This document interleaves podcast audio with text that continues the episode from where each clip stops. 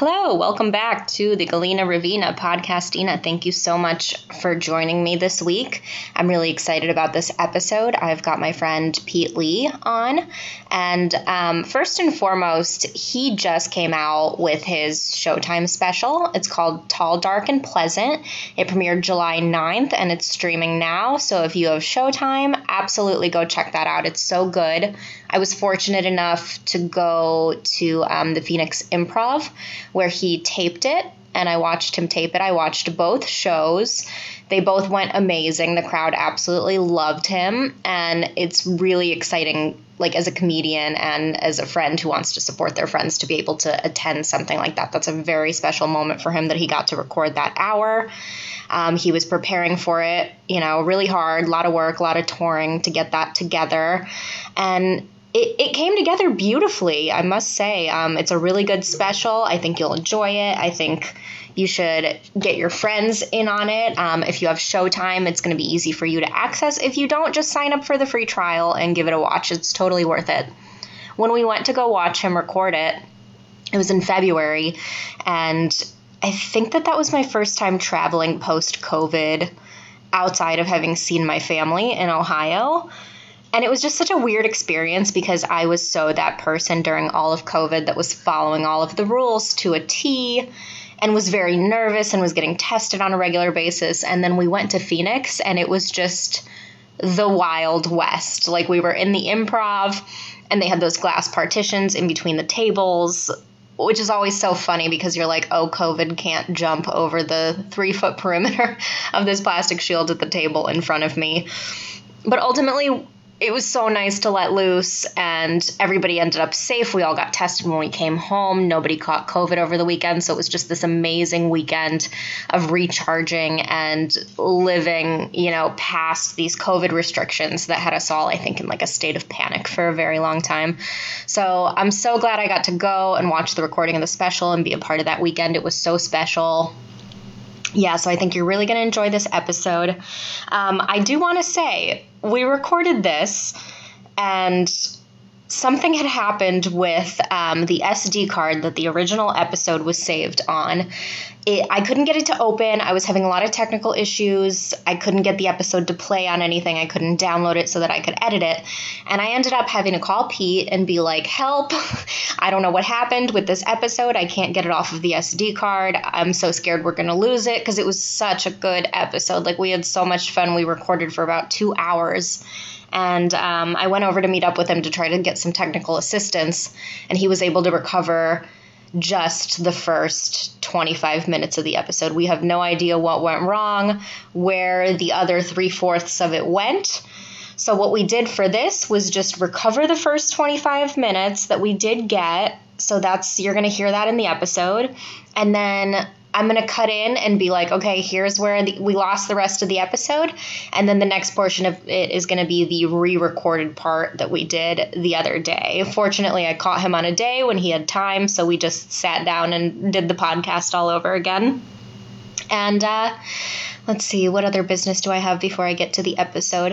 Um, I've got tour dates now up on my website. It's just galenaravina.com. Um, now that I have live shows again, I'm trying to keep that updated. I'm going to have a show that uh, is coming back that I'm co producing with my friend Lynn Molly. That's going to be in Glendale August 14th, so keep an eye out for that. And then the other shows, as I mentioned, I'm going to be posting them on my Instagram and posting them on my website, so look for those there.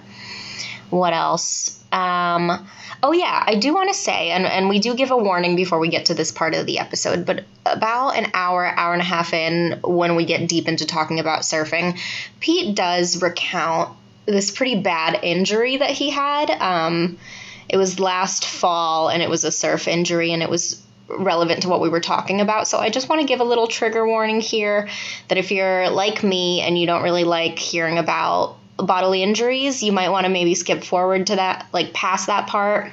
We do warn about it right before we get to it. There's going to be another trigger warning like, hey, if you are squeamish, you don't want to hear about the injury, just fast forward past it. But other than that, yeah, I think we should just get on with it. Um, go watch Pete's special and enjoy the episode. This is Pete Lee.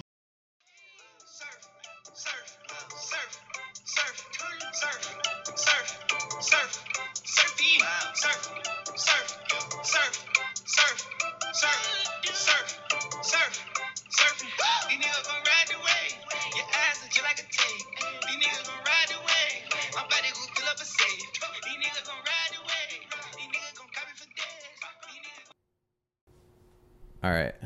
All right. And away we go. Away. um, so we're we're here. There's the ocean right out there, I love seeing the ocean when I'm here. which is so.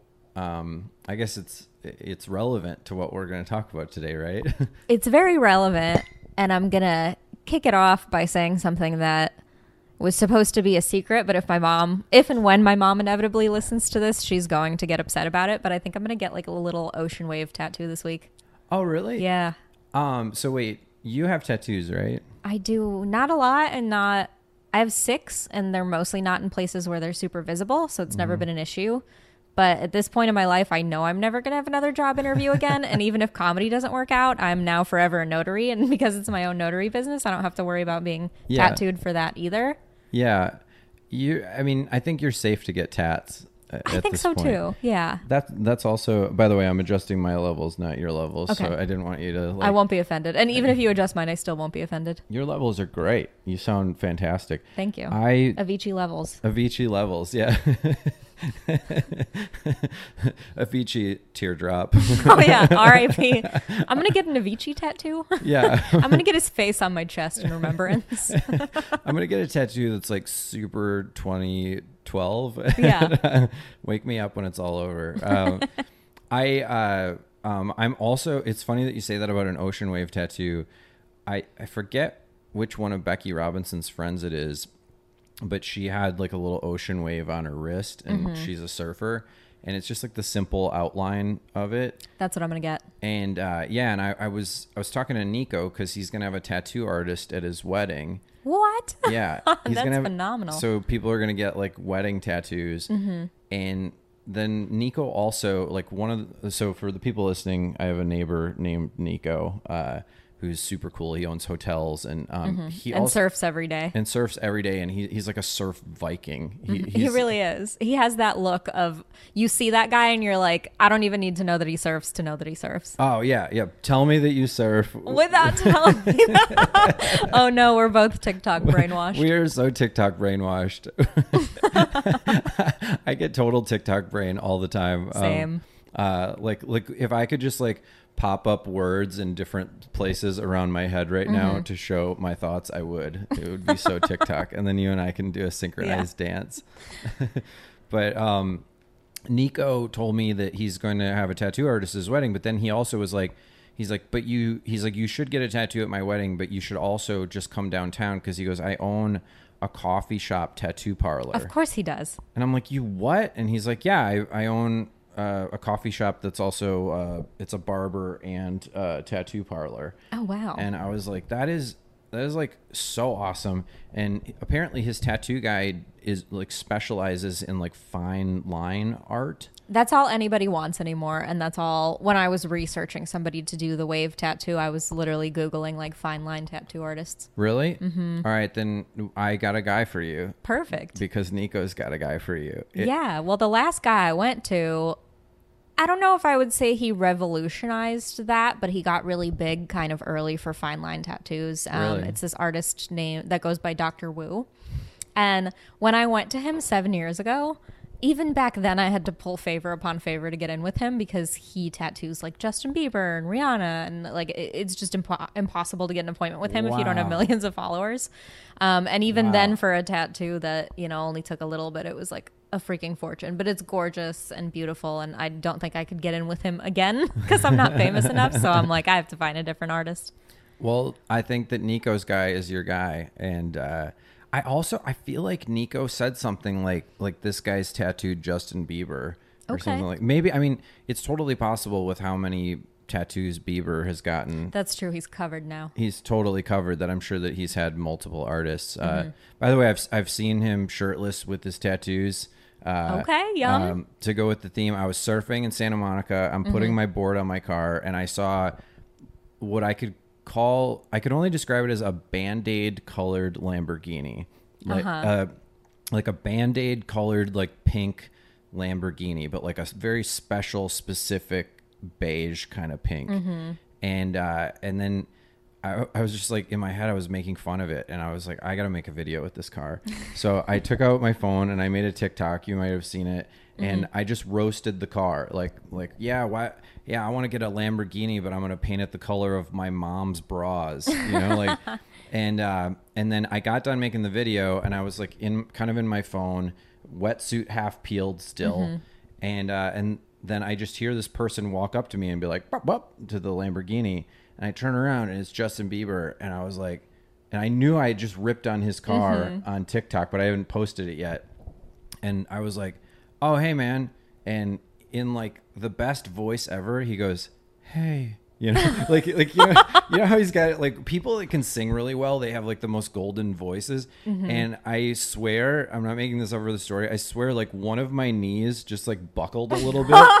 He has that effect on people. Yeah, I'm I- not judging. I was like, you know, I, I'm a I'm a straight guy, but uh, I felt it. You know, like I, I felt I felt the, The Bieber Bieb- fever? The Bieber fever. I felt it just for a second, and uh, and then I posted the thing on TikTok, and I was like, this is Justin Bieber's Lamborghini, because my urge to to keep his privacy.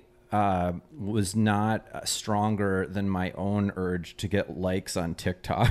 Here's why you don't need to feel bad at all. If you're gonna get a a Lamborghini, b a Lamborghini in an just suspicious color, you want attention. You definitely you know people attention. are looking at that car on the road.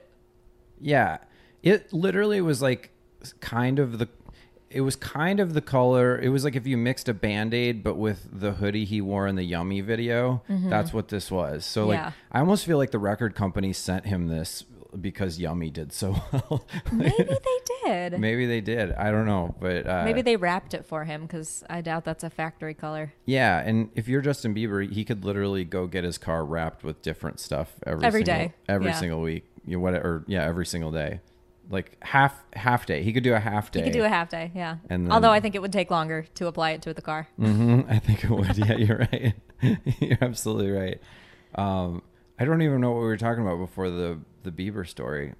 I don't know, but now I have a Bieber story of. Well, I have two tell me Bieber it? stories. Yeah, tell me the Bieber story. So I met Bieber in 2015, very briefly, um, at a Grammy after party at his house. Oh, He was like renting out his house to host it, and then he just stopped by.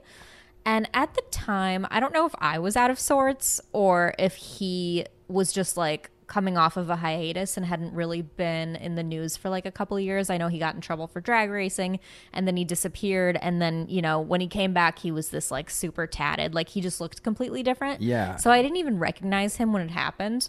And I met him very briefly and I shook his hand and it was so soft. And that just like really stands out to me. It was like the hand of someone who's clearly never done anything for themselves.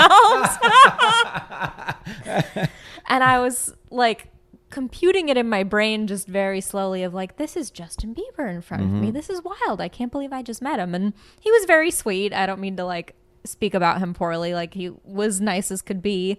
And I was standing with someone that he like knew at the time and so they had good rapport so i think he was also just being nice to me because i was there with like a friend of his yeah. and then a couple years later, I was um, waiting outside of Bar Lubitsch in West Hollywood for an open mic. And I was standing there with my buddy, and he goes, Justin Bieber's behind you. And I go, Yeah, okay. sure, Justin Bieber is behind me. And I turned around, and he was. Really? Yeah. Did you say anything to him? Were you like, "Hey, I was at your house"? I didn't. Yeah. It happened so fast, and I didn't even believe that it was him. And then he was being like escorted into a spa by a giant bodyguard, and I was like, okay, there's no need to be like, I met you really briefly a couple years ago. yeah, like like let me tell you our history, Mm-hmm. Justin. I was at your house, and yeah, that's how you get the police called on you. Yeah. Um, what was his address? Can you say what his address was? I know he's not at that house anymore. Uh huh. Um, but it was this like gnarly, completely glass roundhouse, like in Holmby Hills, uh Uh-huh. that part of Beverly Hills. If you Google it, you could find it because you know when like celebrities' houses, like you could find them if you really wanted to. Yeah, there are literally vans that drive around Beverly Yeah. Hills and Hollywood and go, "We're in front of David Spade's house, or Exactly. we're in front of whoever's house." Yeah, I was it the house, uh, like you know that video "Pop Star," um, where it's a Drake song, but then Drake couldn't get back into the country, or uh, if he came to America, he couldn't get back into Canada. So Oh, for hilarious. Mm-hmm. quarantine, he was there. So instead of him doing the video, he just had Justin Bieber make a music video like he was Funny. and so Justin Bieber was doing all the Drake parts but just lip syncing it and uh he I'm assuming that's his house because that's the same house that uh, in the show Dave when they were like at Justin Bieber's house for a party it, it was like the same exact house from the pop star video I haven't seen either, um, but if it wasn't a round glass house, it was not the same house. this looked like a it didn't this seemed like a square glass house so I think Okay. he I think he was like round He just loves glass houses. Yeah. You think he loves throwing stones? I think he- Sorry, I I'm think gonna that- throw myself out the window for that one. I love that. We're literally in a partially glass We are. house. My the whole front of my house is glass and um you know, yeah, so I I can't I can't throw stones at Justin for having a front house that that a front of the house that's glass. But yeah, that oh my god, that's so cool. I uh Rosebud Baker, she has a podcast called One Less Lonely Girl. Oh, hilarious. her whole thing is just like I'm obsessed with Ju- with Justin Bieber Mm-hmm. and I need to meet him and I so she interviews people about their Justin Bieber stories just like how we just Mm-hmm. talked and then they talk about how Justin's doing and it, it's like I, I mean if if you know Rosebud Baker uh her I think her grandfather is um he was the um oh god why can't i think of his title during the bush years he was In the cabinet or something. um uh her grandfather was is james baker the former secretary of state under Oh. george h.w bush That's very high up. so the fact that Rosebud Baker is so taken by Justin Bieber, I mean, she's no stranger to being around gigantic people. I mean, I'm sure that as a little child, she was around the president of the I'm United sure. States Yeah. and um, you know, and her grandfather was was James Baker. So like the fact that she's so like over the moon for Justin Bieber talks. I mean, he's got a power, man. I felt it. My knee. He buckled. does. My, he absolutely does. Those soft, soft hands, those soft baby hands. Just picture them caressing your face gently. I, you know, yeah, it just makes me.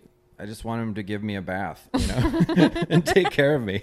I'm kidding. It's uh, probably the same for her as it is for me. I think after a certain point, when you live in a big market like LA or New York and you inevitably end up having celebrity run ins, like mm-hmm. I don't care anymore. I become so desensitized to it unless it's someone that I'm a huge fan of and then I am just a mess. Yeah, you're like, what is?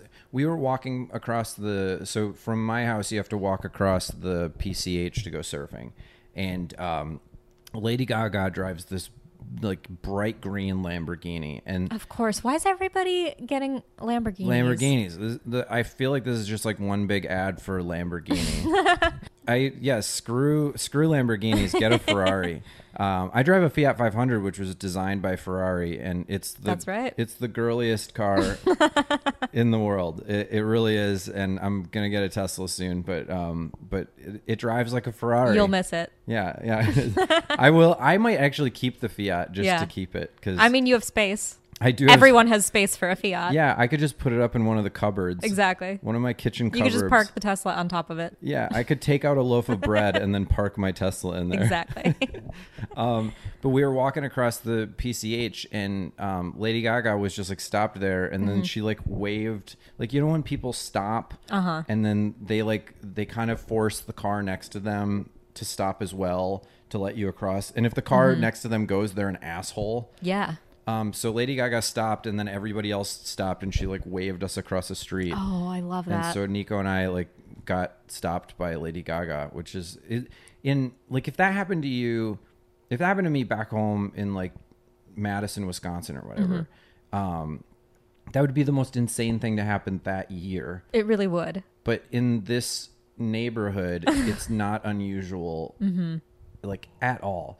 I um I was going to when I first was moving into this house, I did a lot of repairs to it. Uh, people like something that people don't know about me is that I'm pretty handy. I used to build houses in the summer when I was a kid, so uh, like tool wise, I'm pretty handy. And then you were here when I was painting. Yeah. Uh, the You know, whole- I painted a little. I painted one of the windowsills in the second room. you did. I did. You did pick up a brush and you helped, and I really appreciated that because, like, literally, I was like my hands were so blistered. They were the opposite of Justin Bieber's, Mm-hmm. Yeah. and uh, they were so blistered from roll. Like, because I had to prime every single bit of this house. I remember that. because remember there was a smoker here beforehand, Yeah. so I had to put Kilz all over everything. and because it never used to be a rental, the Mm-hmm. landlord didn't do that for you when in any other situation they that should have been their responsibility. Yeah, I mean that's like a huge people pleaser moment because I could have just said no, you need to paint this, and Mm-hmm. then she would have had to hire professional painters.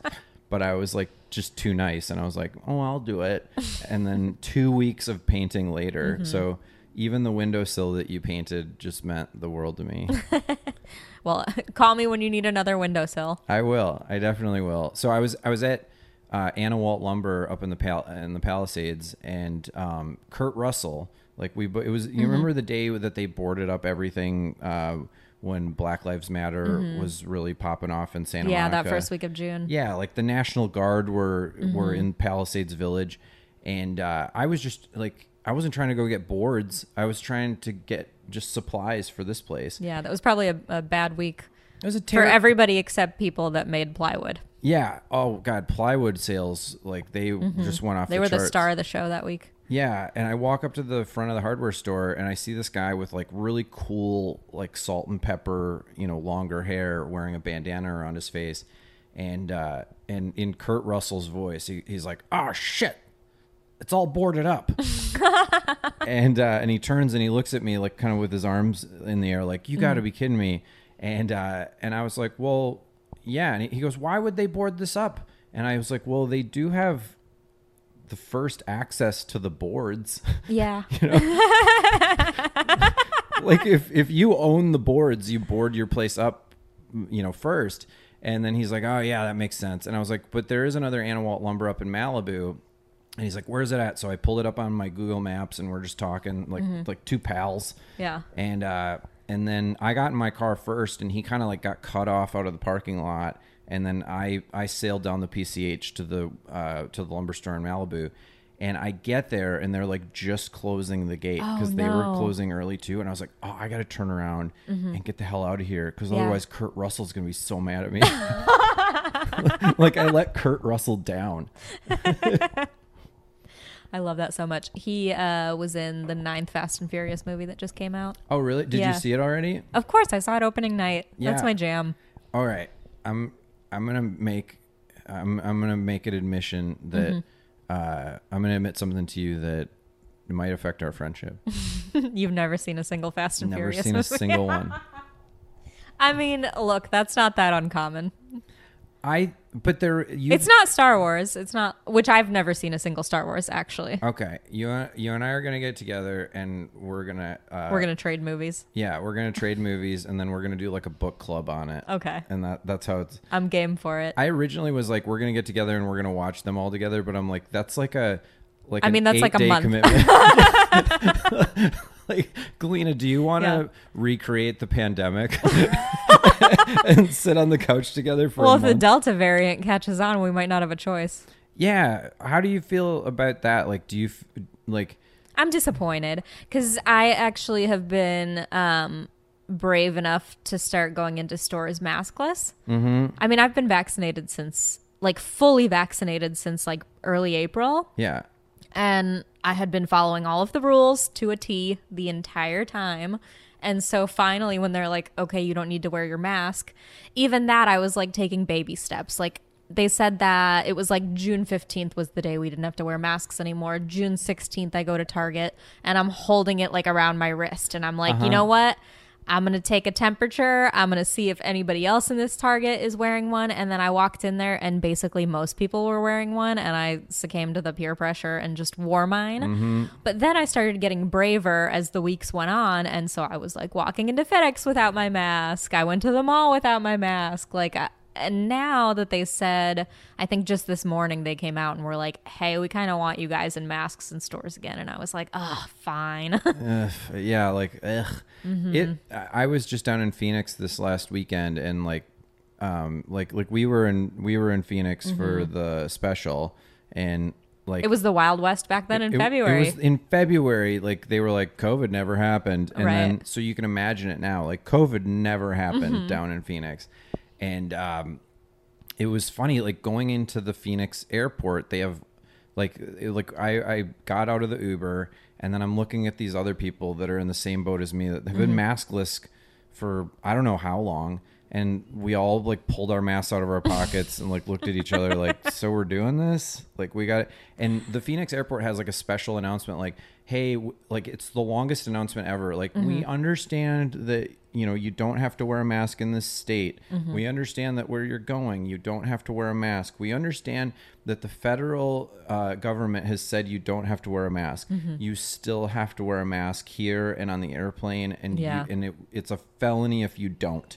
and Oh wow. and like it so it's it's kind of interesting right now because i mean i think with the delta variant we all need to be careful and so it is smart to wear a mask I think so too, and that's why I, I wore when I went to Trader Joe's today, and I masked up because I was like, whatever, I will do whatever it takes to not end up in another lockdown. Yeah. because I don't think any of us are emotionally prepared or fiscally prepared for another lockdown. I think that if we go through, like, I'm I'm a science believer, and I'm, uh, you know, I'm a fairly liberal gentleman, and uh, I think that if we had another lockdown, I might become one of those one of those of that, people. too. I One- might, like too. like I'm just like Yeah. like it's fake, you know. Like I, I just I just and I don't think that it, COVID's fake, but I think I would just. I Mm-hmm. it's would, just we've been through so much. I, I totally get what you're saying. I'm not judging you. I've kind of been the same way. Like up until today, I was like, whatever. Why would I wear a mask anywhere? Like Uh-huh. how great. Like really judging people for still being outside, like walking down the street with a mask on. I'm like, come on, what are you doing? Yeah. There's no Rona. Like, over it.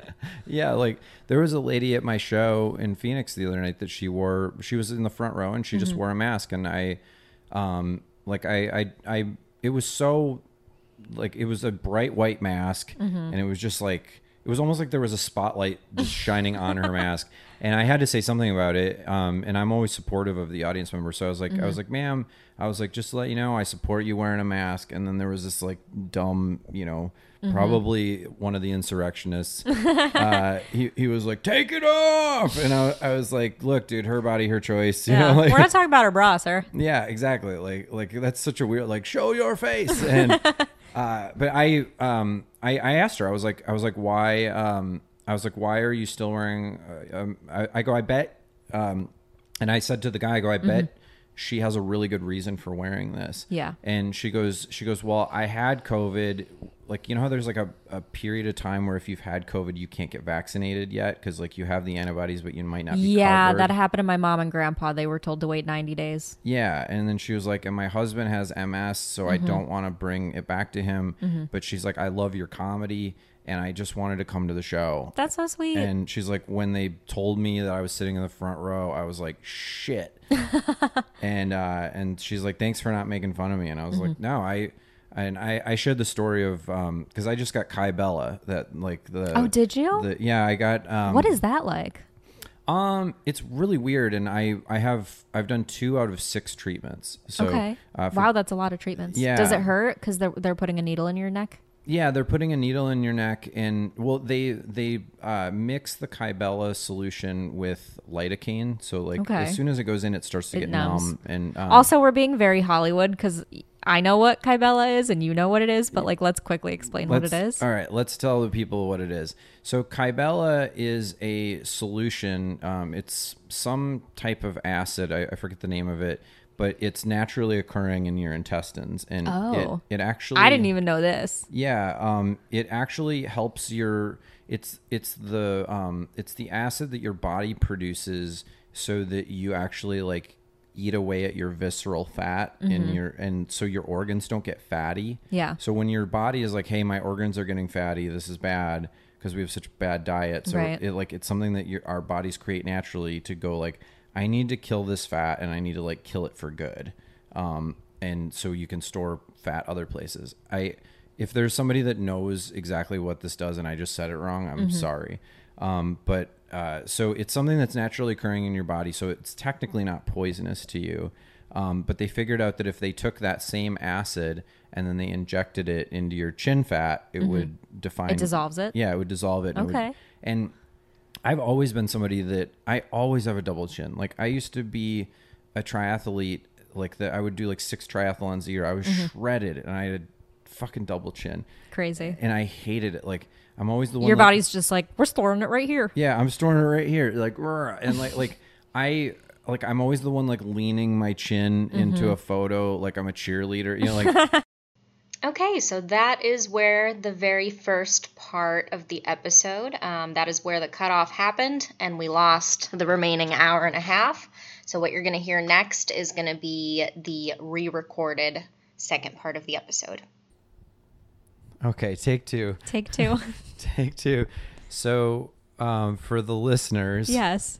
um, we did. Galina and I did a whole podcast episode. Sure did. Sure did, and then uh, she tried to get the file off of the SD card, and then it just wasn't. It wasn't. It was said it was a It damaged said it was corrupt. It was corrupt like the Cuban government.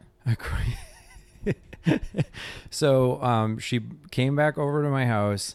Uh, we put the SD card into my computer. Uh, every single program said that it was corrupt, except for somehow I could transfer it to Dropbox, Mm-hmm. and then Dropbox would let me play the little audio thing on the phone. And then we did a podcast that was maybe two hours. It was definitely two hours.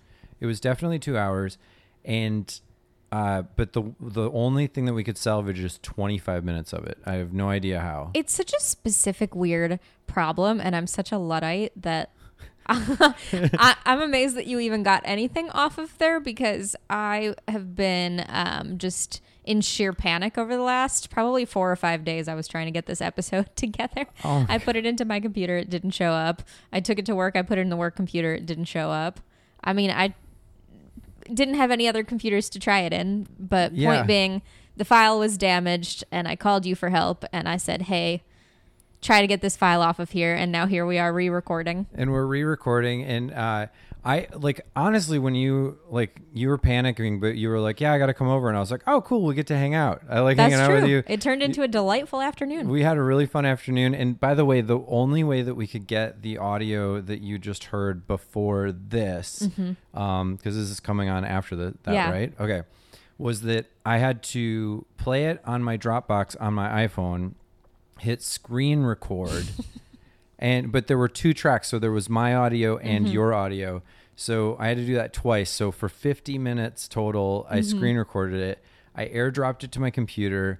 I put it into adobe uh, premiere pro and then um, synced up the audio and extracted it. And that's how they got to hear that 25 minutes. And now we know if anything happens with stand up, you can be Geek Squad at Best Buy. You've got an item for the resume. do you know my history with geek squad I do not. Oh my god! All right, I'm gonna pull it up on Google and show it to you. Uh-huh. And um, uh, like I uh, You say it in such like a menacing, like, do you know about my history do you with know Geek about Squad? my history with Geek Squad?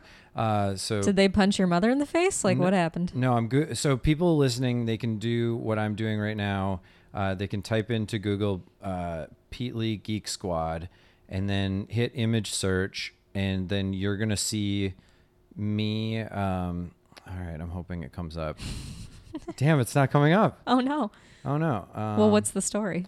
So I was the Geek Squad guy at Best Buy for Shut a long up. time. Um, all right, just trust me if you if you do enough Google. Like the commercial representation of the Geek Squad guy? Like I was I was not on the TV commercials, but I was the print one. So when you walked in and you Oh. went to Geek Squad in store, I was like like my arms crossed. They had cardboard cutouts. Shut they up. had they had mouse pads when they used to sell computers that had like you know just Mm-hmm. standard mouse things. I'm um, but anyway, so when I did this, it was right before moving to New York City, and I got paid four hundred and twenty-five dollars gross for it. And um, so like Mm-hmm. And your likeness was in every Best Buy in the country? every single Best Buy in the country, and so I I moved to New York. I was so broke when I first moved there, Mm-hmm. like ridiculously poor. At one point, um, I had to panhandle just for pizza because I was really Oh, hungry. no. And I had this check coming from a comedy club. You know when they're like, "We'll mail you the check." Mm-hmm. Yeah. I was like waiting for this eight hundred dollars, and I was like, "I need this eight hundred dollars to eat for the next two Oh, weeks." I hate doing that because then you're just at the mailbox like a woman whose husband is at war, and you're like, please let this check come. please let it come. So I remember uh, the comedy club said that it was going to get there on like Wednesday, and so I was like, all right, it's Wednesday at noon, and I just needed to eat. and I was at there's this pizza shop right across from the Best Buy on 86th and Lexington, and uh, I'm I'm there, and I had enough subway swipes to like take the subway back home from mm-hmm. wherever I was that morning, and then I'm like I need food so bad I can't wait until later. And so I was like, "Hey, is there anybody?" I was just standing on the sidewalk. I was, I was like, "Is there anybody who can buy me a slice of pizza?" Oh, I hate when. Yeah. I was like, is there? And finally, this lady was like, yeah, I'll buy you a piece of pizza. She's like, do you want two? I was like, yes, calories. Like, you know how everybody counts calories? I was yeah, literally like, but I, when you're hungry, it matters. I needed all the calories that I could get. And then I'm sitting there eating this slice of pizza out on the sidewalk. And I look up, and the Best Buy has like a giant, like, like probably like 25 feet wide by nine feet tall Uh-huh. picture of me oh no! with my arms crossed. And I was like, you motherfuckers. Did the woman notice? Uh, no, she didn't notice. and that would have been funny because she'd be like, "Why aren't you buying me pizza? Yeah. Isn't that you right there? That's you. Bigger? You're, yeah, that's you, but bigger. I do have my computer right here. I know that this is probably makes for bad podcasting, but I we can. I can always try to look it up and just post it on my page too. Yeah, you can always just cut, but um, uh, I I just want I want to show you the picture of me being the Geek Squad guy. Mm-hmm. It's so crazy, right? Uh, Oh no, not your Geek Squad identity being scrubbed off the internet. I know. What did they? What? Yeah. Are are we getting? Did I get blocked by Big Geek Squad? Do you owe Best Buy money? Pro- I, you know, that's how little I got paid for that is that I actually owe them money. I owe them money that I have not uh, been paid or have not paid them. Uh, geek. But I was a Best Buy Geek Squad guy, and um, and I didn't have enough money, and then it was uh, it was all over the place. Like ev- like uh, I remember I had this ex girlfriend that had this grandmother that she the grandmother knew that I got screwed out of money for that gig. So every time she was in a Best Buy, she would shoplift one of the mouse pads and give it to me because she's like, That's so throw it away." badass. Yeah, so badass. But so I'm gonna go over with you now what we have covered so far. Yes. Because you, you don't know because I I li- don't know, you're I- right. I listened back to it while I was putting together uh, the chair for Yes. my bedroom, which Wayfair sent two of them by accident, Uh-huh. and so, I now just, we're just gonna have matching chairs. so I just gave you a really nice. Uh, I'm having a great day. I inherited a chair. yeah, I'm getting to re-record a podcast. Yeah. That could have just been a loss for me. yeah. You're not getting anything out of this, but I am. I'm getting camaraderie of our friendship. That's what I'm getting, Galina. Do you want to break the news? Yeah, you know what? She's gonna uh she's gonna find out one way or the other. When I was here and we were talking about this two weeks ago, I was saying I was gonna get a tattoo Uh-huh. on my finger, and I did. It's done now. It's in the middle of healing. It's a little sh- scabby. Show it to me again. It's uh little three little ocean waves I love that. Thank and you. I told you, I think on the last podcast that you're gonna get a matching tattoo I for want- our matching chairs. I literally We're gonna have matching chairs and matching tattoos. We have chairs and tattoos. Galina we and I are sisters? are. I think yeah. I think we're soul sisters. Where's that? So I think in on the inside of my bicep, I want to Mm-hmm. get a wave. But uh, and we were talking about Nico's wedding, how um uh like he's gonna have a tattoo artist there. Mm-hmm. But now I have. So this is a follow up to what Mm-hmm. we talked about here.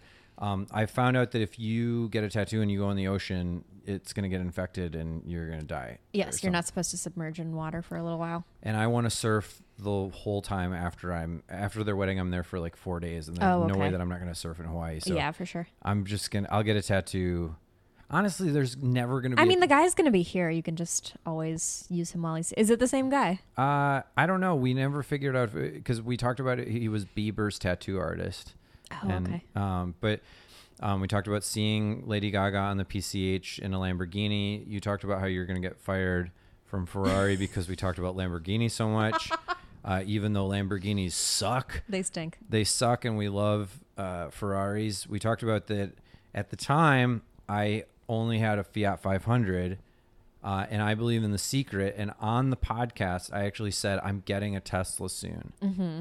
Uh, I mean, this is astonishing what has gone down in the last two weeks. in the last two weeks, uh, we talked about how you helped me paint this house. That's right. Uh, we talked about the Kurt Russell story.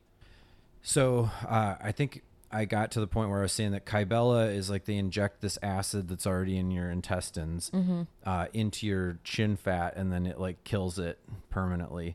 And um, so it's been a month between treatments, and like my jawline finally looks good. Mm-hmm. And then now tomorrow I have to go in for my third treatment, and I'm gonna be bullfrog again. So this, Is it painful when you're swollen like that?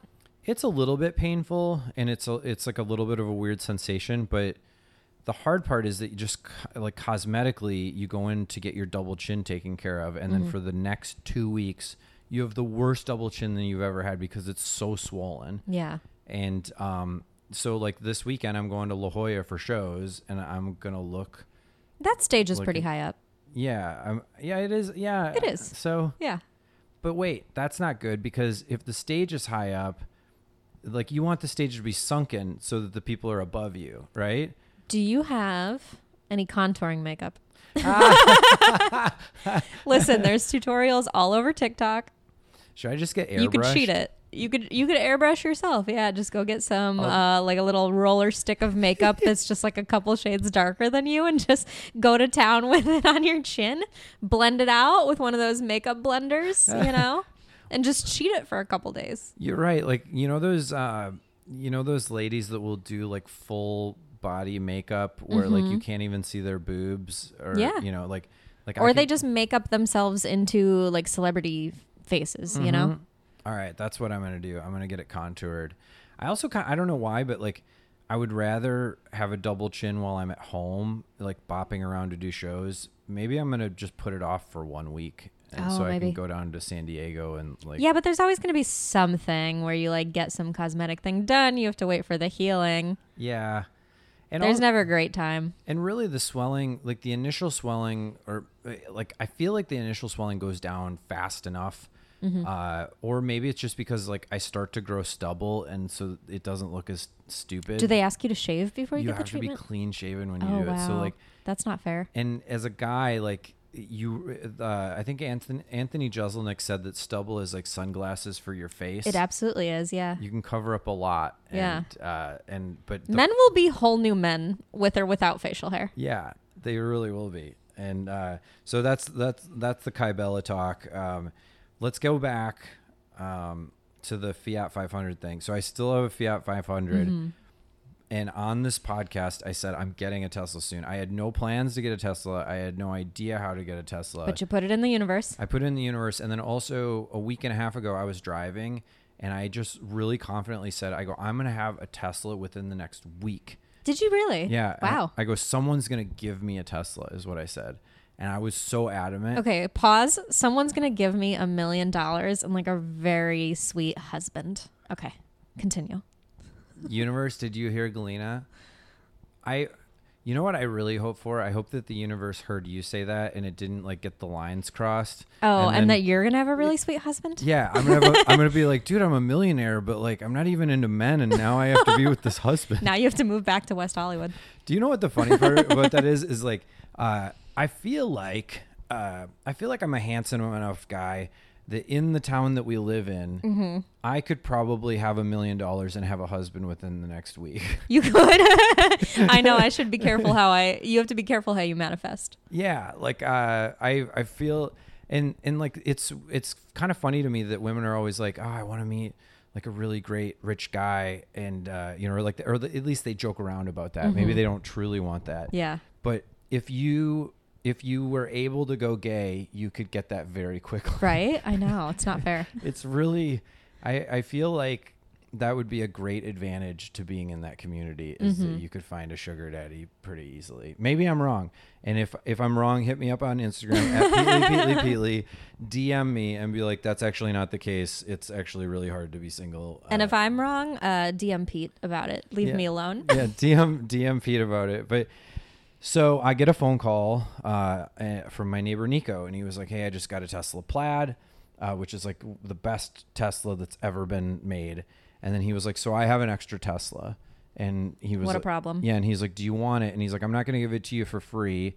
And he like he charged me, he charged me tens of thousands of dollars for it, uh, which is still something, but he undervalued it by Mm-hmm. like probably fifty thousand dollars, Yeah. maybe. So it, like it really was, it really was like he gave me a Tesla and then he gave me two more Tesla threes. Yeah. like like price wise.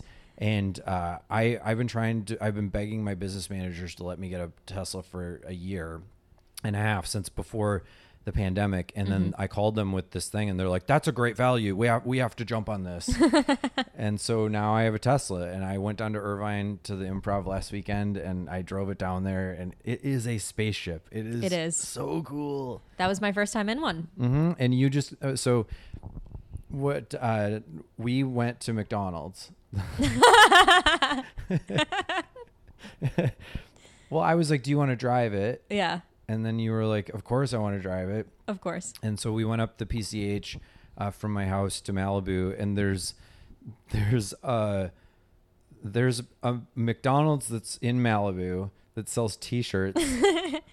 Because it's such a special McDonald's. it's such a special McDonald's, and it's across the street from Nobu. So like we went to Nobu, and then we Mm-hmm. so a cheeseburger is thirty dollars. yeah, right.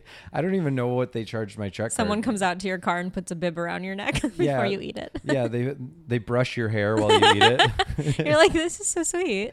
it's so fancy. Um, and then we came back here, and then we did all the tech stuff with the um, with the podcast episode, and then now now we're here. Now we're here. What kind of Tesla is it again? So I know what I drove. It's a Tesla S. Okay. a Tesla S, which they there's Tesla. Um, the X is the one with the suicide doors, like the Yes. Lamborghini kind of. Yeah. Oh, fuck Again with the stop bringing up Stop- Lamborghini. You're yeah. gonna get me in trouble. Do Fer- do do Ferraris have suicide doors, or they're like Um, only two of them. only I two? of two of them. Okay. Yeah. Okay. So the X has what what Ferrari, which is way better than Lamborghini, has. Thank you. On one, at least one of their cars, and then the um, the Y is the SUV. Um, Becky Robinson has one of those. It's like Mm-hmm. it's just like it's it's like their normal SUV that's really great. The three is the smaller one, and then the Tesla S is the sedan. And then there, there, there's the Roadster, which is like a sports car, Mm-hmm. um, but there's only a few of those like actually in the world. And then they're they have the truck coming out, and then uh, the most recent one was the Tesla S Plaid, which is the fastest car that's ever been made, like fastest production car that's ever been made. And uh, the cool thing about this Tesla S that I have is that it goes into insane mode or insane plus mode, and so it's actually close to how fast the Plaid is. That's so wild. It's so insane to me that a computer can just get a software update, or that a car can get a software update like a computer and just be a different car. Yeah. I I'm so excited about that that like this car is just going to keep getting better, but there's also a part of me that hopes that like somebody in Siberia doesn't hack into Tesla Yeah. and then all of a sudden I can't drive my car or even worse they're like all Teslas are going to drive into the ocean. Yeah. It'll be like the movie Speed where like they can't stop the bus Mm-hmm. but just cyber wise. Well, speaking of movies that have a similar situation, um, the Fate of the Furious, the eighth Fast and Furious movie, Uh-huh. they have that too. Yes. Spoiler alert, there's a scene where the bad guy who's Charlize Theron, her character like hacks into a bunch of cars to try to um, you know, like foil the plans of the team and sends just all the cars in this parking garage just like flying off of the roof of the parking garage into the street Whoa. because she hacks all the cars. That's pretty So I'm like, this is maybe plausible, I mean it is as is everything in those movies. Yeah, I mean, I would hope that Tesla has. I mean, Elon Musk is one of the smartest people in the world. Our, uh, I have two friends that are Tesla designers, which Tesla de- a designer there means that you're an engineer, and they literally work like hands on, face to face with Elon Musk every day. And they told me that some days he comes in and they're like, Elon, what do you, what ideas do you have for us today? Because he basically like will spout out the big ideas and the like the basis of the tech behind it because he's a genius and he's already figured it out and then it's their job to like do all the like so he's like the chef and they're like the sous chefs but Okay. with but with math That's a good way of describing it. yeah and they're like some days he'll come in and he'll be like oh the baby you know because he's a human being and Mm-hmm. he just had a baby and uh and they'll be like, Y Z A B C D E F G. yeah that, baby. that baby yeah and uh That's a Geek Squad baby. that's a Geek Squad baby for sure. I like that. Um, but yeah, he'll just be like, oh, "I'm tired and I I don't have anything today." And then there are days when uh, he'll come in and he'll be like, "I have everything." And they said that they just like uh, you know, they'll like voice record him so that they don't miss anything, and th- and then for the next month they have everything that they're working on. But I would think that Elon Musk would have figured out a way that Teslas can't get hacked into. Yeah. Hopefully. Hopefully. I don't know. Everything uh there's so much hacking going on. That was like one of the reasons that gas prices went up recently is because some major pipeline or distribution center or what have you. I should be more informed before I just like spout information like this. But I heard yeah. that that was like uh that Russia had hacked something having to do with gas and that there was like a big holdup. That was when people were filling like their truck beds with gas out Did in you see that video? Yes. Oh my god, that guy that had just put a tarp in there, mm-hmm. and then he's filling the truck bed with gas. And then gasoline. he's driving and it's just like slooshing out of the truck bed. right? Yeah, like like, like, sir, lots of money just flying out of your truck right now. yeah, that was that was like eight dollars a slosh. but like, why wouldn't you? If you're gonna go get a tarp and then secure it down with like bungee cords and all that kind of crap, why wouldn't you just go buy a bunch of gas containers or go, Right. go buy like giant drums? Uh, like, well, that wouldn't have made the news. That's true. Yeah.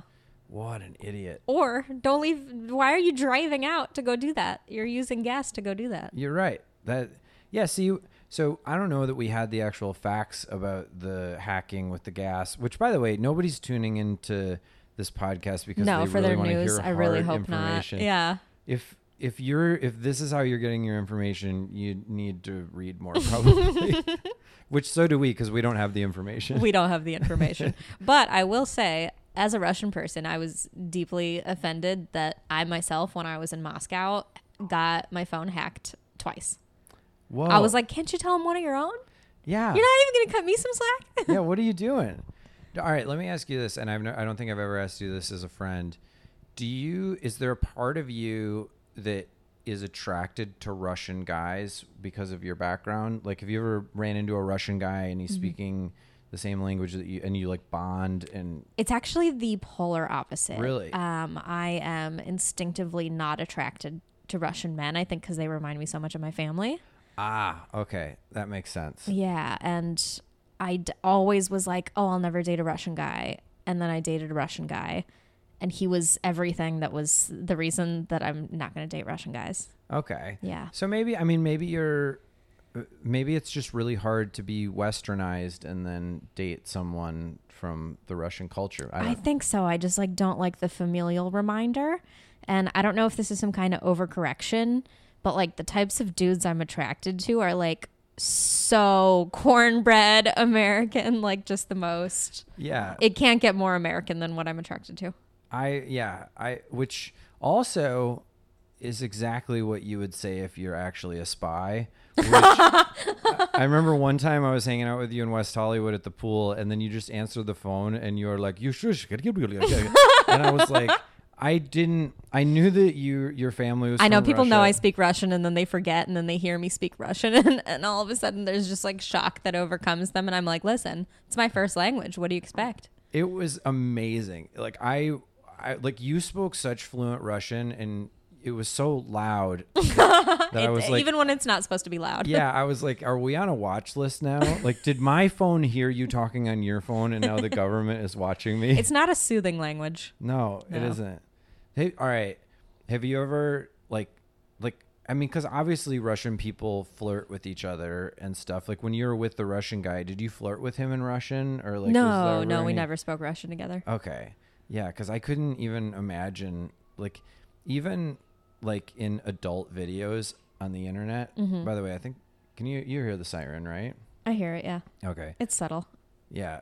Oh, I'm. It's fine. This is a real life podcast. There's background noise. yeah, Deal with it. We're in the world. We're not in a sound studio. we're looking out at the world. Uh, I'm pretty sure I'll get a citizen alert in a 2nd Mm-hmm. being like, "Lady Gaga, cut someone Crashes off." her Lamborghini. because they're bad cars. but um, I don't know what we were talking about. Oh yeah, like like in adult videos on the internet, Mm-hmm. every once in a while it will be like a Russian lady, right? Yeah, it, when I've come across porn and it's been Russian, I've had to exit out of it so quickly because it's such a turn off to me. It's so not sexy. And if you're listening and you're Russian, which I would assume that you would have some Russian fans being that Probably. that is and I'm your- sorry, and you guys are, you know, super entitled to your sex positivity and do what you want. It's just not for me. Yeah, it's not for it's not for Galina, it's not for me. Um, you know, buzz off, okay? buzz off. I want my boys American. I want them to be American. yeah. I want them cracking beer cans on their forehead. On their That's- foreheads. That's my type. Yeah. That's my type. That's my type. um, so what else did we talk about in the last episode? I'm like, well, it was for. Um, I want to talk about surfing all right. because I started going with you, and you're very into it. Yeah, I like. How did you feel? Now I'm interviewing you. Um, uh, did, Welcome to the Pete Lee podcast with guest Galina Ravina. Yeah, this is what it's. Hey, I you just went through. We're a- in your home. We're using your equipment, your SD card. yeah, we're. We- Yeah, I'm. This is what it is. So you just recently rebranded your podcast, and now we're rebranding it again. We're rebranding it again.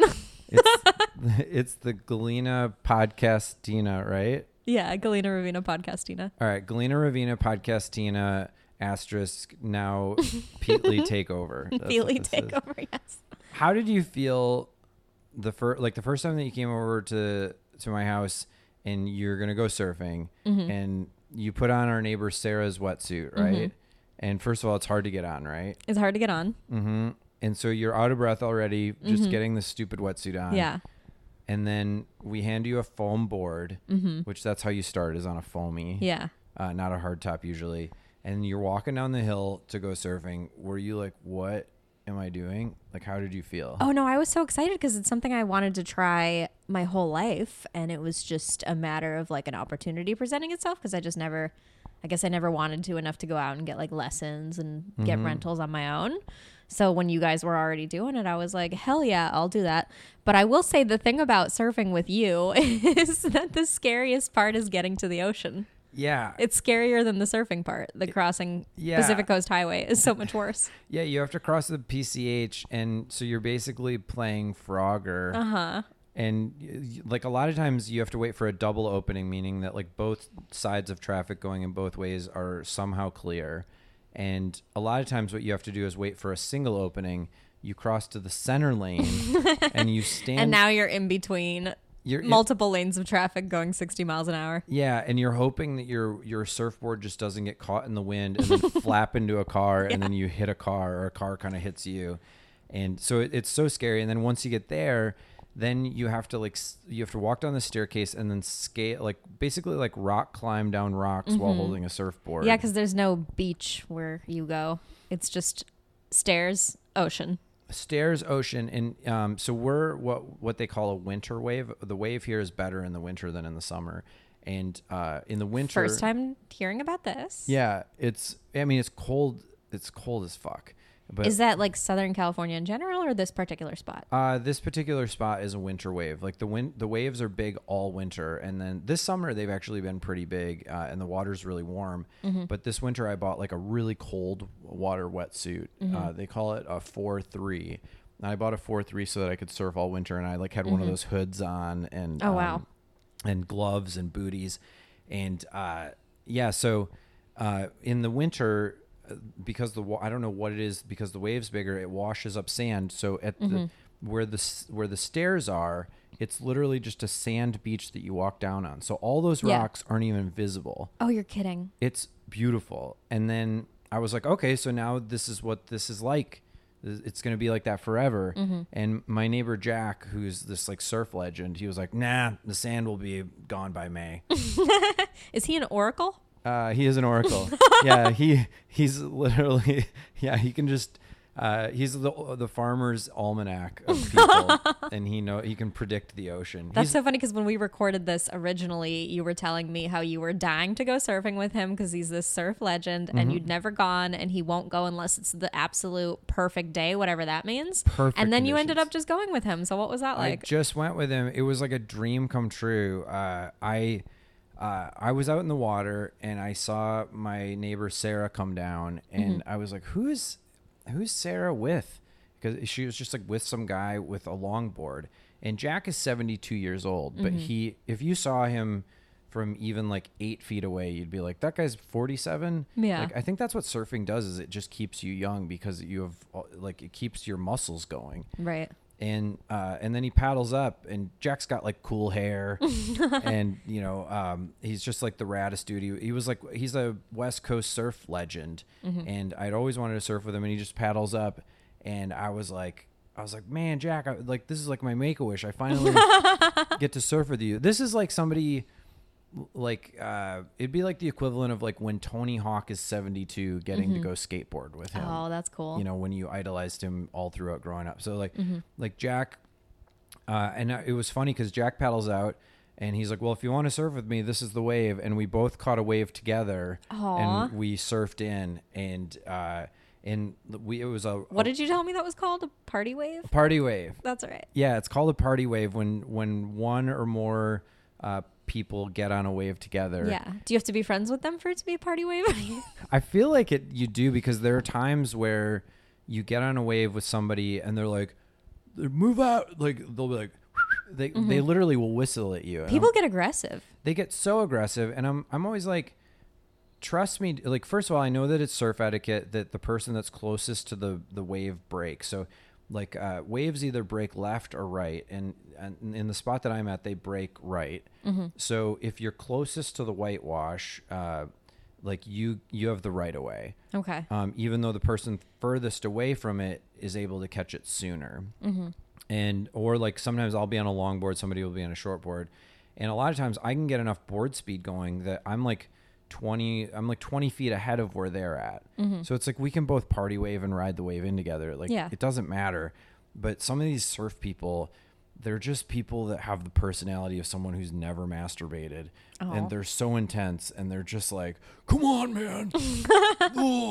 And That like, seems like the antithesis of like what the cliche surfer personality is. yeah, it's like the surfer personality is like, hey, we're just like literally riding wavelengths, and like this is chill. Mm-hmm. Yeah. But then I think all these like triathlon people got into surfing Oh, in the right. Mm-hmm. pandemic because triathlons weren't happening and they wanted to exercise their swim muscles. Which, by the way, I was I'm a former triathlete. Uh, I like I've done 20 triathlons. Mm-hmm. It's the dumbest thing in the it, triathlons are great, but like triathlon people in general, like you suck. like you do. And like if you're a triathlon person, I'm not talking about you. I'm talking about like you know exactly what I'm talking about. You show up to the race and everybody there is super intense and they're Mm-hmm. like, they're like this is my day and it's like no, there's 10,000 of us here. It's our day. Like it's not your day. And they now they show up to the ocean and they're like this is my day to surf and it's like it's the ocean. There's unlimited waves. like don't whistle at me if we're on the same wave. Just be party wave. But um you and I have party waved before, haven't we? We have, yeah, we have totally. party waved. Yeah. Back when I didn't know that that's what that was. You you're one of the rare people that got up like your first time out, didn't you? I feel like you stood up right away. I mean, what is standing really? I fell off right away. it's, sub- it's subjective. I feel like standing on a surfboard is subjective. It well, I mean, surfing is kind of like like bull riding in that like if you're up for two seconds, that counts. yeah. Well, then I was up. For, yeah, I was up. You were up, but like Sure. we've taken a lo- like a lot of people to go surf. Mm-hmm. Uh, like me and the people in the neighborhood have taken a lot of people to surf for the first time. And like I'm not a surf instructor. I don't teach lessons, but I do know enough to teach somebody the basics of it. Sure. And then we have like I have equipment. Um, but I remember I've taken so many people out, and then I remember you just like paddled into a wave, and then I remember seeing you stand up on it, and I was like, she doesn't even know that's hard. like you just I get I think it's what happens when you're bowling and you get like beginner's luck and you're hitting strikes or something. Because, well, I don't know. I don't know how much I should like discredit myself because I also grew up dancing and I feel like I have core strength and like maybe that helps. I don't know. You also have you have And I can swim. You, yeah, you can swim, so you were able to paddle pretty well, and Mm-hmm. then like you, yeah, you, uh, uh, you obviously have impeccable balance, but uh, for two seconds, For two seconds, least- yes. at least. Yeah. Um, but no, I'm pretty good at faking it till I make it with things like that. I remember the whole group of people that was out there saw you catch the wave, and we all Mm-hmm. yeah were like, you were all and i like i fell and then i got up out of the water which that was like a huge fear for me the whole time like before we went i was like this is the thing that scares me is like falling going under not knowing where i am directionally and mm-hmm. getting hit in the head with the surfboard. Uh-huh. Those were all my fears and literally every single one of those immediately happened to me. So i was like oh okay i'm past what my biggest fear was now. And luckily, you know, the first time you go out, you go on a, a foamy, which is yeah it didn't hurt that when i did get hit in the head it, it wasn't that bad. It's not that. I mean, it's not.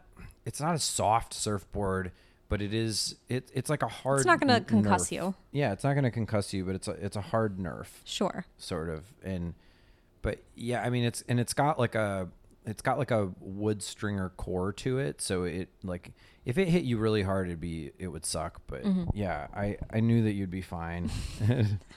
Oh my god, yeah, we have to surf again. i know I still have the suit that I uh it's our, my neighbor Sarah's suit's still here. good I keep trying to return it to her and she's Uh-huh. like we have so many suits and uh sh- she's like just keep that one for Great. for friends that come over. Yeah, that's perfect. All right, awesome. Yeah. I know because the last time when we went after that, it's been a couple times, but the last time that we went together, I got really scared because that, like, the waves were really, really bad that day.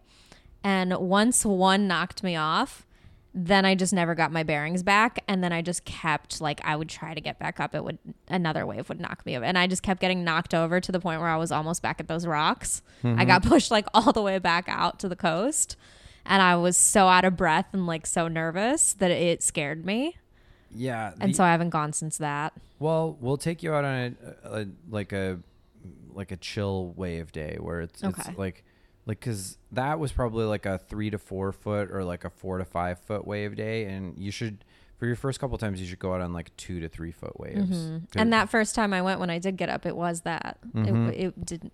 I don't remember it being that intense. you need to go because I mean the ocean is the ocean, and that's another reason why people shouldn't go out on the ocean as surfers and be really cocky is because like Mm, the ocean doesn't care about you. the ocean does not care about you. It will always remind you that it is the ocean. I mean the I don't know if we talked about it the last time, but the uh, one of the reasons why I want to get the wave tattoo is because of Bruce Lee and uh, like he has a saying called "be water," um, because his theory was that he or the his theory was that water is actually the strongest thing on the planet because it's uh, it can like destroy ocean rocks Right. but it can also um, not be destroyed. Like you can't destroy a water molecule; it will just like flow Mm-hmm. It'll into another thing. It'll Yeah.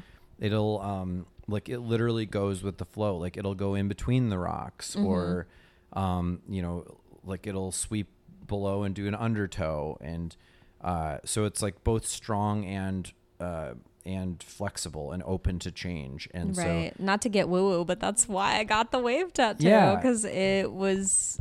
I mean, it has for a long time before I even recognized consciously that I was doing this, but I would have a bad day or be going through something, and instinctively I would drive out to the ocean. yeah, because it humbles me. Like I Mm-hmm. can look out on it and just be like, it's so vast, it's so big, it doesn't care about me, it doesn't care about my problems, and there's something so soothing in that. There's something i mean the conceptually the ocean is soothing and then also there's this technique called grounding which is like real hippy dippy stuff Yes, I love the. I, I want a yard so bad so I can do grounding because I can't step outside in bare feet where I live. I'll be stepping on piss and shit. meth uh, I'll be stepping on heroin needles. yeah uh, like yeah meth paraphernalia yeah you don't want that but the ocean Mm-hmm. Yeah, is you can also ground in the ocean. Mm-hmm. grounding because you're in the earth you're in the water sure. and it's salt water and it like I swear to God, it like it just like re-ionizes you. It, well, the there's. Mm-hmm. negative ions that come off of it, so it does. Yeah, you're literally bathing in alkaline water, Mm-hmm. the original alkaline water. Uh, but yeah, it's. Uh, I think at the last time I told my my fin story, Yeah. and Can I- we can we do that? Can we do it talk about your various injuries? Yeah, I'll. I don't like. I don't know how to completely tell it again where it sounds fresh and original. So That's maybe okay. I'll kind of tell it like I'm telling the audience, and you're you already know what it is. Yeah. but you knew what it was before. I knew what it was, but even when I heard about it happening, um, I didn't until you told me on the last recording. I didn't know like the full details of it, and just w- what an epic journey it was for you because Oh, it was so wild, and I actually it sounds like you you like had a few smaller injuries leading up to it.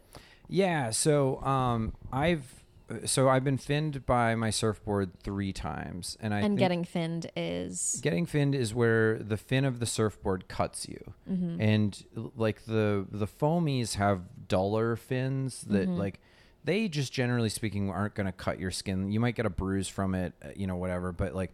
The so the most recent one. uh, Oh, the- it's gone it- now. It's Nice. almost yeah, it's almost all gone.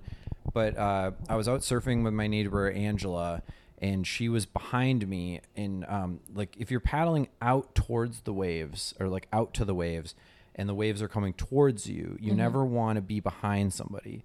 But like she's a swimmer, so like in swimming you always want to draft off of people, but in surfing you never want to draft because the wave could knock them and their board into you, and then like you don't have a face.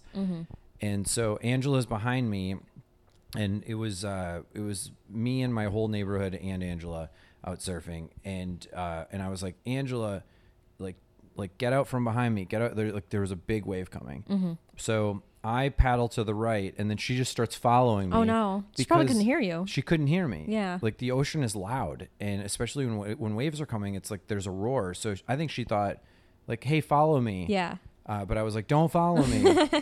so she like cuts right behind me, and then the hugest wave comes. I try to duck dive into it, but I have an Mm-hmm. eight foot six hard board, and the board just like flips up. Oh, no. And um, and like I I can see what it, what's happening, and it like flips fully over.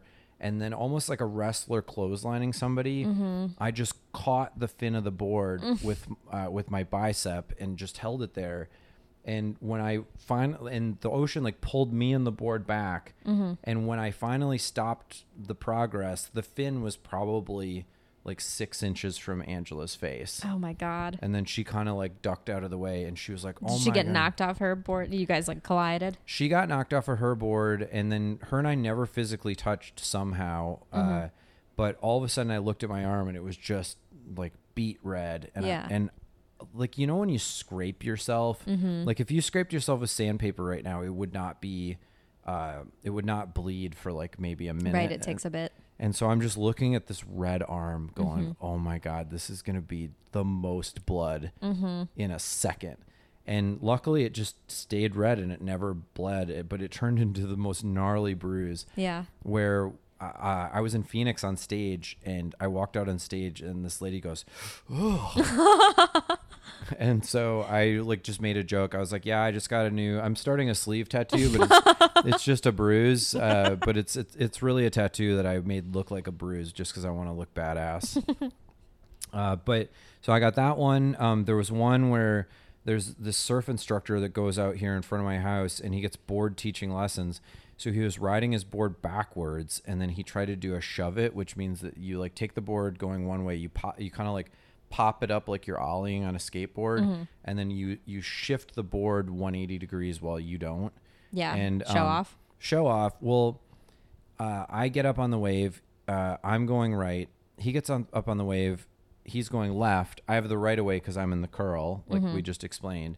And then he sees me and just shovets into me, and so and his board flipped over, uh, and then the fin caught me in my booty, and then but my I have these like big Kevlar Yeah. boots that I wear. Not wear. your booty, like your juicy booty. yeah, not my juicy Like your booty. foot. yeah, my foot. Uh, and it cut through uh, two millimeter Kevlar. oh of- my god. is and then it just made like a little tiny scrape on my foot Mm-hmm. and so but otherwise my like that could have Yeah, rup- if you weren't wearing shoes. it was right on my heel so it could have like ruptured my achilles or A something thousand like percent, that yeah. So Would have ruined your basketball career. yeah i could have never played for the lakers now um but the uh, like i i went full on hawaii like in hawaii they'll literally beat you up in the water if you're acting Oh, like is that what that means to go full on Hawaii? I went full on Hawaii and I was like, I was like, if you're not good enough to do shove it's, don't do it, you fucking idiot. And I just started screaming at this guy and I realized in the water, like there was just horror on his face. Mm-hmm. And he was looking at me like, I'm gonna die. And I was looking at him like, You're gonna die. I was so mad at him. And Mm-hmm. then he paddled away and I went over to my neighbor Abby, who's uh, she's from Hawaii, and she was like, "You went full on Hawaii on him."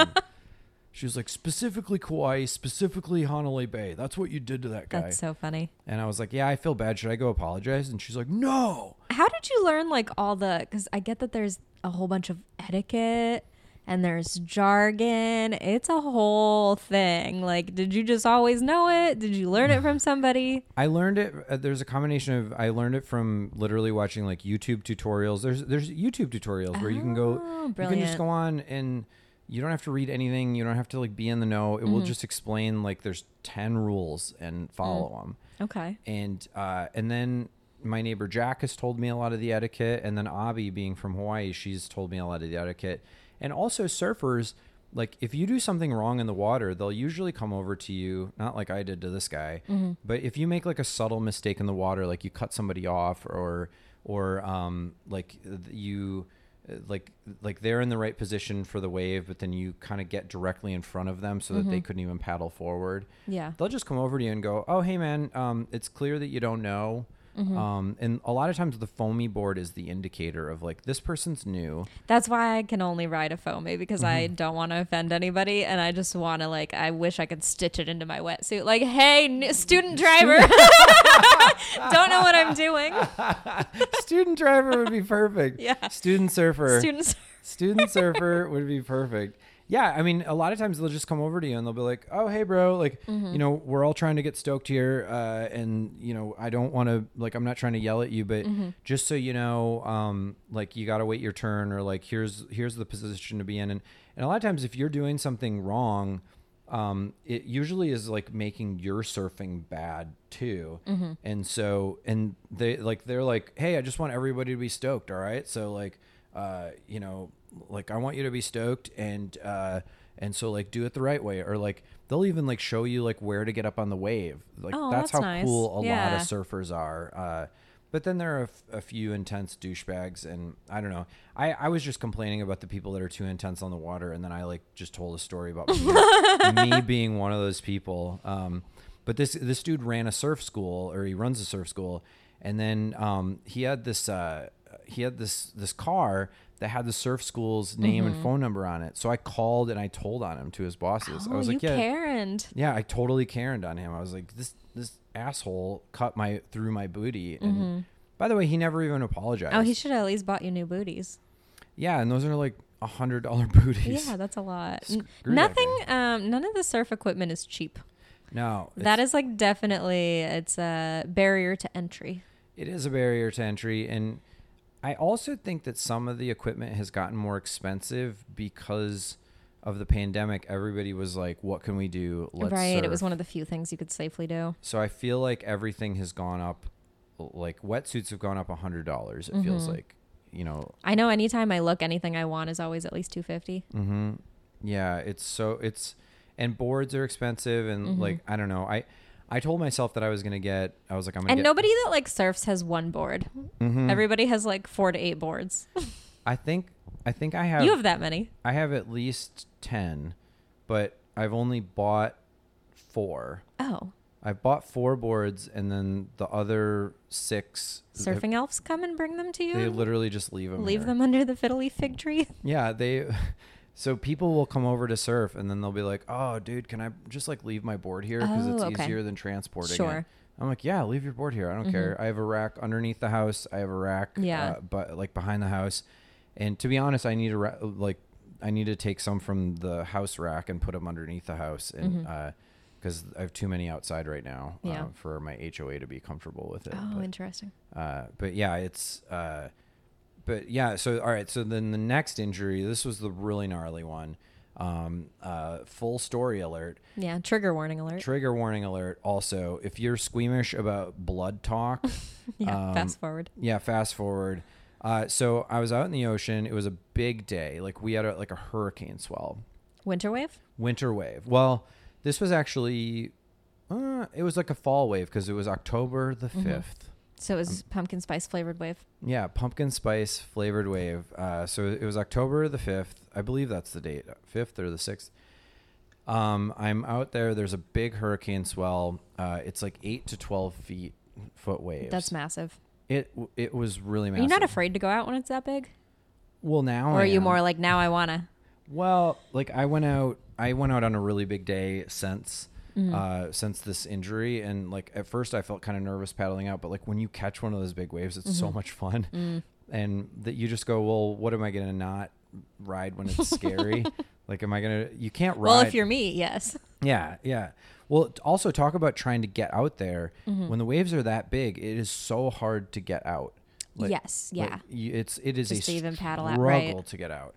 And um, so I finally got all the way out there. I caught like three waves in, and there's this move called cutbacks where you you basically surf down the wave and then you cut back up the wave and then you like slash hard Mm-hmm. and then um, so you're doing turns up and down the wave. I've seen that. Yeah, and my neighbor Abby was teaching me a few days before that, and I remember that day I caught three waves, and I was doing cutbacks on the waves, and I was like, "Wow, I'm like a real surfer on my new shortboard," and uh, I got these Channel Islands fins, and they were soup like they're sharp, so you can cut through the water with high, with fast board speed. So there was this big wave coming and I remember just thinking like, "Oh, this wave's perfect." And as you're paddling, you're kind of looking back because you have to paddle Mm-hmm. You have to get ready. and get momentum into it, so that when the wave comes, you're not just standing still. Mm-hmm. And I remember looking back, going, "Oh no, this is going to close out on me." So What does that mean? uh, close out means like if you ever see a wave uh, when it gets the white top to it, Yes. and it kind of like curls over, Uh-huh. um, that's a closeout. Got it. Um, so you you don't you want to catch the wave before the closeout because the closeout is actually the curl of it, Mm-hmm. and that's the thing that you want to kind of like stay when you're riding the wave momentum wise. You want to stay maybe like like a few feet ahead of the curl because it has the bi- the wave has the biggest energy. Because Mm-hmm. Is the curl going to be the part that like pushes you off? yeah, so the the curl like the the curl is basically like um it's it's the highest energy of the wave and like behind the curl is whitewash and ahead of the curl is all the force of the wave. So Yeah. like that's what you're able to surf. Got it. So I see that that like I see that this wave is starting to curl over mm-hmm. where I'm at, which means like don't try to catch it here, especially a wave that big. Like mm-hmm. I'm just gonna be in the washing machine and I'm gonna like front loading washing machine where it just tumbles you underneath the water three times mm-hmm. in like this cycle. So I was like, oh crap. And I meant to throw my board to the side and instead just the ocean is it's just a mixed bag of pressure and i just hit the wrong pressure and when i went to go throw my board it just flipped out in front of me mm-hmm. and the leash caught it. And so the fins are just sticking straight up. Oh no. and then i went to dive back into the wave because you can mm-hmm. literally dive into a wave and like swim through it. Yeah. but this particular wave it was already scooping me up and then it scooped me up and almost like like a horror movie where somebody gets like spiked onto a fence. Mm-hmm. Like this thing like the wave just started hurling me towards the board. So i just kind of like tucked my legs in front of me so Oh, that no. it didn't stab me in the chest. Yeah. and then it went through my right leg uh, like you know that muscle in the front of your leg? It went uh, it went through that muscle and then it went through the two bones in uh, the tibia and the fibula in my leg and then it stabbed me in the calf. And uh, like and then also like at that point the wave pushed me underwater like i'm upside down and the board kind of released because it was buoyant and all i can hear feel is like warmth coming out of my leg Oh. and I was just like, "Oh my god, this is bad." But you got to remember, I have two more washing machine cycles where I'm going to spin Mm-hmm. and flip upside down. So I'm spinning, I'm spinning like a tornado of blood in the water, and I Oh already know this. And I'm in a shark cove. Yeah. This is a shark uh, breeding ground, uh, the Santa Monica Bay. And I was like, "Oh man." And I had my shark band on that day, which is Mm-hmm. supposed to repel sharks, but who knows if it works. Right. You don't want to have to find out. Yeah, so I, I, I come to the surface and I'm like, oh God, I, I got to look at my leg. And I bring my leg out of the water Mm-hmm. and it is spraying blood. Like horror movie, like slasher movie spraying Yeah. blood, like in a hilarious manner almost. Like getting air. yeah, getting air. like the blood was getting air. And there was a part of me that was like, just kind of thought it was special that I was seeing this. I was like, dude, that's crazy. And then uh, like instant- look at this trick. Yeah. Party wave. yeah, party wave. And then instantly I was like, I was like, this is bad. I could bleed to death in the water. Yeah. And uh, so every war movie that I've ever uh, seen, they always go put pressure on the wound. Mm-hmm. So I put pressure on the wound, and then I was like, holy shit, it stopped it. Yeah. Like like the Flex Seal. But now you're like you've got one leg One- in like a fetal position. You're holding it. And you're I'm- still attached to the surfboard, and there's still waves coming. still How wait- the fuck do you get out of the water? Yeah, so I'm I'm I'm probably two football fields out into the water, by the way, and I'm yeah. like, so I have you're to, far. so I have to doggy paddle with one arm in, Mm-hmm. and then uh, every single time that the waves would come, I would basically try to like paddle, paddle, paddle, Mm-hmm. like get some speed, and then I would body surf my way in Mm-hmm. until the wave would then flip me underwater because it would close out on me, and then I would do tumble, tumble, tumble while holding my holding leg your leg.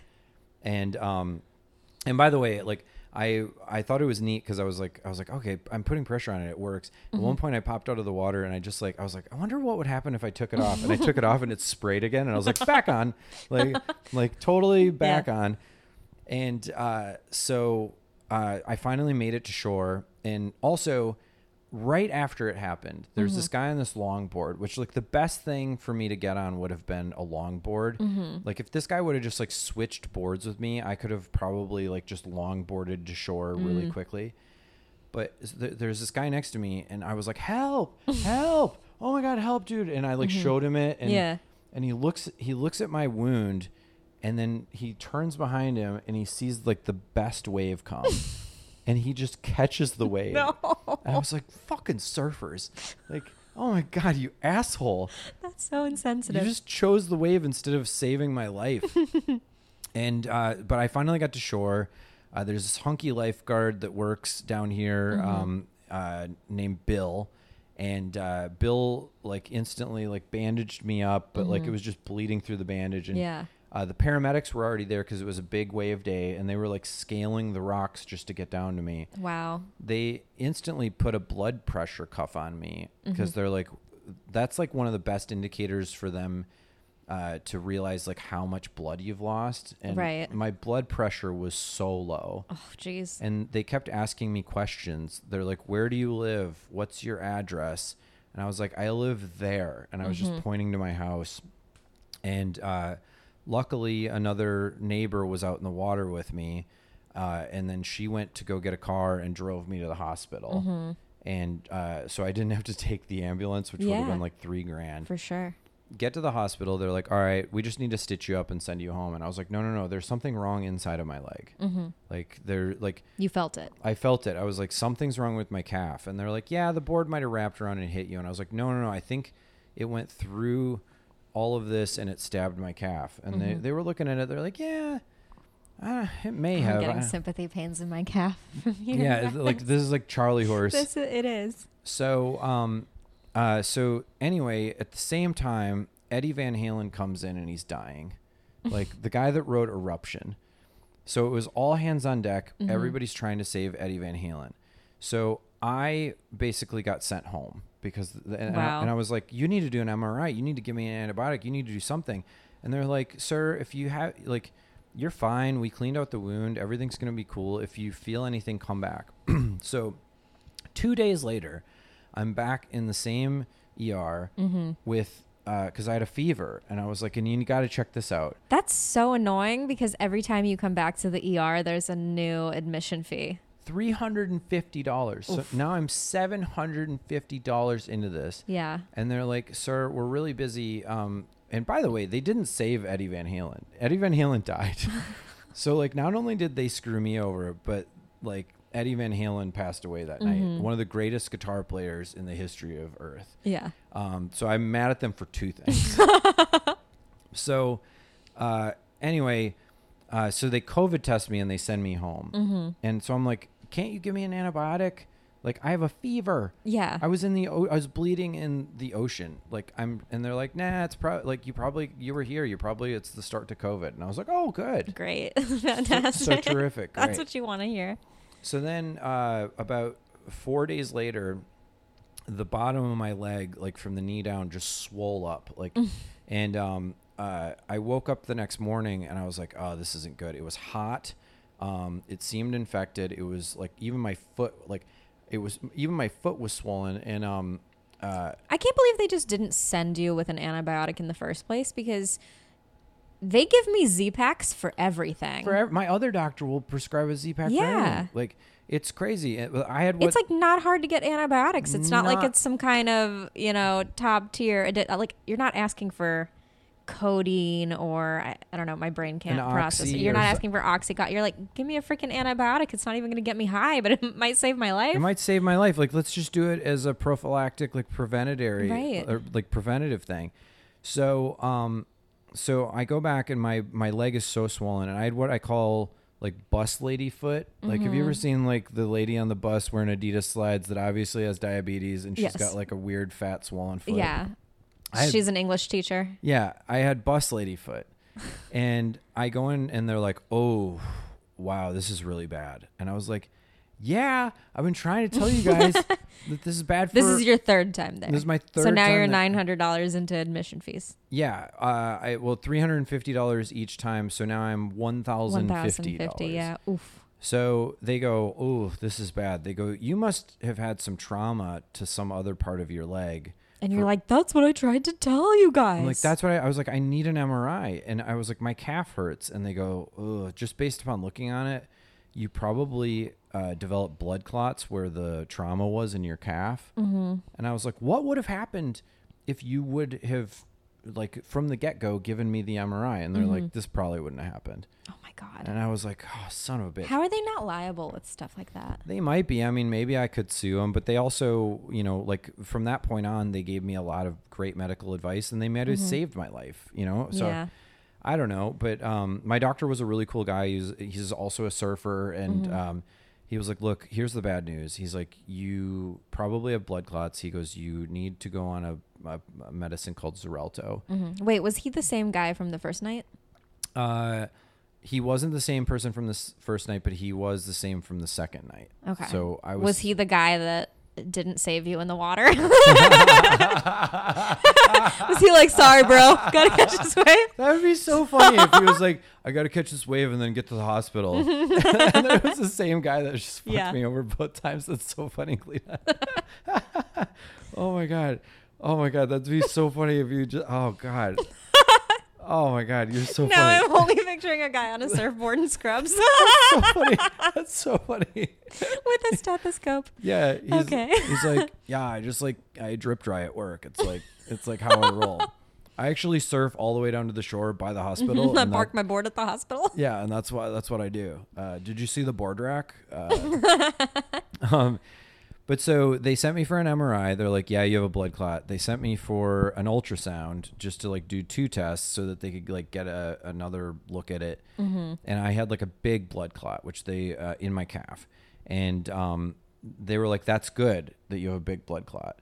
uh, because bigger is better because like bigger will clog the you know the artery and it doesn't move as easy and uh, and I was like okay so that's good. And they're like but we're gonna put you on Xarelto and it's gonna start dissolving the clot. Like the medicine dissolves it it thins your blood and it dissolves the clot. And uh, like picture pouring water over an ice cube how it makes it get smaller. That's kind of what Xarelto does to a blood clot. They go but the danger there is that once it starts to get smaller and the Xarelto breaks it up, it could break it and then it will like go further up your leg. Mm-hmm. And I was like, okay, well, who cares about that? And Yeah. the doctor, and I quote, said, you have to watch out because once it gets to the upper part of your leg, he goes, the, the artery gets bigger. And then he goes, once it gets to like your groin area, and this is where I quote, he goes, it will and then he like made a spiral Mm-hmm. with his finger up to my brain and he goes dead Fantastic. and i was like did you just make That's what a, I want to hear. a cute noise and then click your fingers and say dead and he's like i did but that's what will happen Mm-hmm. i was like holy shit this is really bad so about and then he also he was like look it's going to be really painful to walk because you basically you have a charley horse 24 hours a day because a charley horse is like if somebody ever hits you in the thigh and they hit you like really hard in a muscle the reason why a charley horse hurts is because it pinches the main nerve or the it pinches the main artery and then your blood your blood's a river and it's going to find other little tributaries to go Mm-hmm. on, which in your bloodstream, those are called capillaries. And so it will spread out to the smaller ones, but it will flood them and stretch them. Oof, ouch. And that's why, uh, that's why um, a Charlie horse hurts, and it's just doing it all day with a blood clot. Wow. So to be in not so much pain, you just keep your leg elevated. So I was sitting exactly where you are on my couch, and I had three bed pillows propped Mm-hmm. Yeah. up so it could just be as high as possible. But he was like, "You have to do a combination." Was it of- falling asleep though? No, it didn't. It it wouldn't fall asleep. Um, it was it was actually fine. Mm. But then as soon as I would put it down, it'd be like Charlie horse. Yeah. So if I wanted to walk from here to my bedroom, I would be writhing in pain by the time I got there, like Mm-hmm. crying and like like sweating and like like hysterically in Yeah. pain. And I have a pretty high pain tolerance. And uh so but once a day I had to take my crutches Mm-hmm. and I had to walk around the block. So I live in like a little circle that's a it's a quarter of a mile. And so I had to do that walk to the bedroom and walk around the block. And he was like, if you want to save your life, you have to do this. So I would Wow. fucking cry. I brought like I literally brought a like a, a little like workout towel Mm-hmm. and I would wipe my tears from my eyes and wipe the sweat from my head as I went around the block and then I would come to this spot and I would go "Ah," and then put my leg Mm-hmm. Oh no, I didn't realize. I mean, I saw you several times like while this was going on. I didn't realize it was so painful. It was so painful and then you saw me probably like 2 weeks later I Mm-hmm. because I I hadn't done stand up in a long time and I finally had to um I like I got invited to do a show at 40 Love and you guys saw me and so I literally every time Yeah, and you get there and you're like, "Excuse me, I was like, I don't mean to be a diva, but I gotta keep my leg propped up." I need to put my leg propped up. And I remember Mark Hayes, who was running the show, he's like, all right, mate. Like, and he gives me a chair and I propped it up and I was like, oh my God. Oh my God. At one point I had it on the table. Yeah. I was like, and the waitress was like, um, sir. And I'm like, I have a I blood know, but you're clearly like in a cast at that point, right? Uh, I was, uh, I had it wrapped up and then, um, I think I was performing in shorts, like at that Yeah. point with, and I was wearing Crocs. Like you were visibly I was injured, Yeah, I had to wear Crocs everywhere because I couldn't wear shoes and I didn't want to wear sandals. Mm-hmm. Right. So I wore Crocs everywhere, and uh, and then I remember going on stage and I spent 15 minutes standing still on stage. And It's I, like a Charlie horse for your ego. oh god, yeah, it really was. And but like I remember I killed and I did like five minutes of blood clot material, and so the adrenaline. Mm-hmm. Silver got me- lining. Silver lining, and then It's okay when we're in pain as long as we get a couple minutes out of it. that's how sick we are as I know. that we we're fine with that. And then um, the clot traveled uh, like um, a week, uh, or it was like maybe two weeks later. The clot traveled to above my knee, Mm-hmm. and then that was really scary. So I had to go get an ultrasound. They verified it. They're How like, did you know it was up there? Did you feel it? Charlie horse down there, Charlie horse above Oh. the knee. So two Charlie horses, and I was like, I was like, this is really bad. So I, I went up to uh, my doctor, and um, uh, and th- this was where my doctor told me that blood clots have a side effect where they release an enzyme in your blood that triggers a thing in your brain that is a sense of impending forlorn doom. Great. And I talk about this on stage about how like every morning I felt like a like a Civil War soldier Mm-hmm. that's like, dearest Gladys, like, the doom has come, and this is my last day. This will be my last letter. Who knew a blood clot could turn you into Edgar Allan Poe? Right? Yeah, the Raven. but uh, then um, uh, the the clot traveled to like. uh, I'm showing you on my body, which Yeah. in comedy is a me too, but it's it's very high up The my- crotch region. It's very high up on the inside of my thigh, Uh-huh. and um and so I was like, holy crap! Like death is like this. Like I'm yeah, that's what they warned you about. I'm six inches away from uh from this traveling and yep. dead. That moment. And uh, I remember I had a hospital or I had a doctor appointment that day to go get it ultrasounded and looked Mm-hmm. at. And then I couldn't find a way to get to the doctor because I can't drive. Yeah. So luckily, my neighbor Daryl took me, and um, Daryl uh, Daryl's one of the high up people at Walmart, and he was on like a conference call, and he he texted me. He's like, "I can take you to the doctor, but don't talk." and because he was on a conference call, so he took me up there with his headphones in, and so I just like was I had my my leg up on the dashboard of the car uh, with my compression sock. Driving Miss Daisy. Yeah, and I'm like writhing in pain because now I have three blood clots, and I'm trying like we're going over. I don't mean to laugh. It's Yeah. just a silly image. we're going over bumps on the road, and I'm like, and Daryl and Daryl's looking at me like, shh, you know, like, like, like I'm a mistress and he's on the phone with his wife or something. he takes me up there. They verify that I have this blood clot that's like really bad and really up there. I cried for 20 minutes Oh, at the doctor's office. And then I got in the car with Daryl because I knew I couldn't cry in the car. Daryl's gonna give you a black eye, and you're Yeah. gonna have to be like, "I'm sorry, Yeah. the sandwich will be better next time." Yeah, it was so funny. I was at the doctor and they come in and she was like, I don't know, like, and my do- my uh, my doctor's really like she's really sweet and um, uh, her name is Chanel and she was like, she's like, I know you're hurting. She goes, Do you want a mint? They ha- What? you know those lifesavers? In I know you're hurting, but your breath stinks. you, you have yeah you have stress breath and um, she gave me two uh, lifesavers peppermints and um, and I Mm-hmm. like I was I'm dying. Uh, I get back home uh, and like all my neighbors were so cool and they like rallied and took care of me and like Mm-hmm. like Nico who gave me the Tesla like he literally went and got me groceries and brought them over and Daryl went and like got stuff for me, and uh, yeah, it was it was just like a really hard time. And then you know the the time went on, the months went on, and uh, the blood clots started. Like it never. Luckily, the ne- the Charlie horse never traveled from there. Like that was the last place that it went. Uh, but over time, like the pain got less and less, and I started to be able to do like two laps around the block or in three laps, and then I started telling myself like I want to walk a mile. So I remember I went down to the beach and I walked a half a mile out, and then I just was so winded because Xarelto it thins your blood, so you have less hemoglobin per milliliter. yeah. So you can't carry oxygen. So I had to just I sat on a curb until somebody came and got me. Oh no. I was like, oh my god, this sucks. Apparently, this injury turned you into a damsel in distress. It really did. I was like, and I'm somebody that doesn't like to admit when I need help, and I like, I, I'm like, I got it, and I just needed so much help, and then finally in January, uh, I got my first ultrasound where they're like, you have no more clots, and so you can start tapering off of the Xarelto.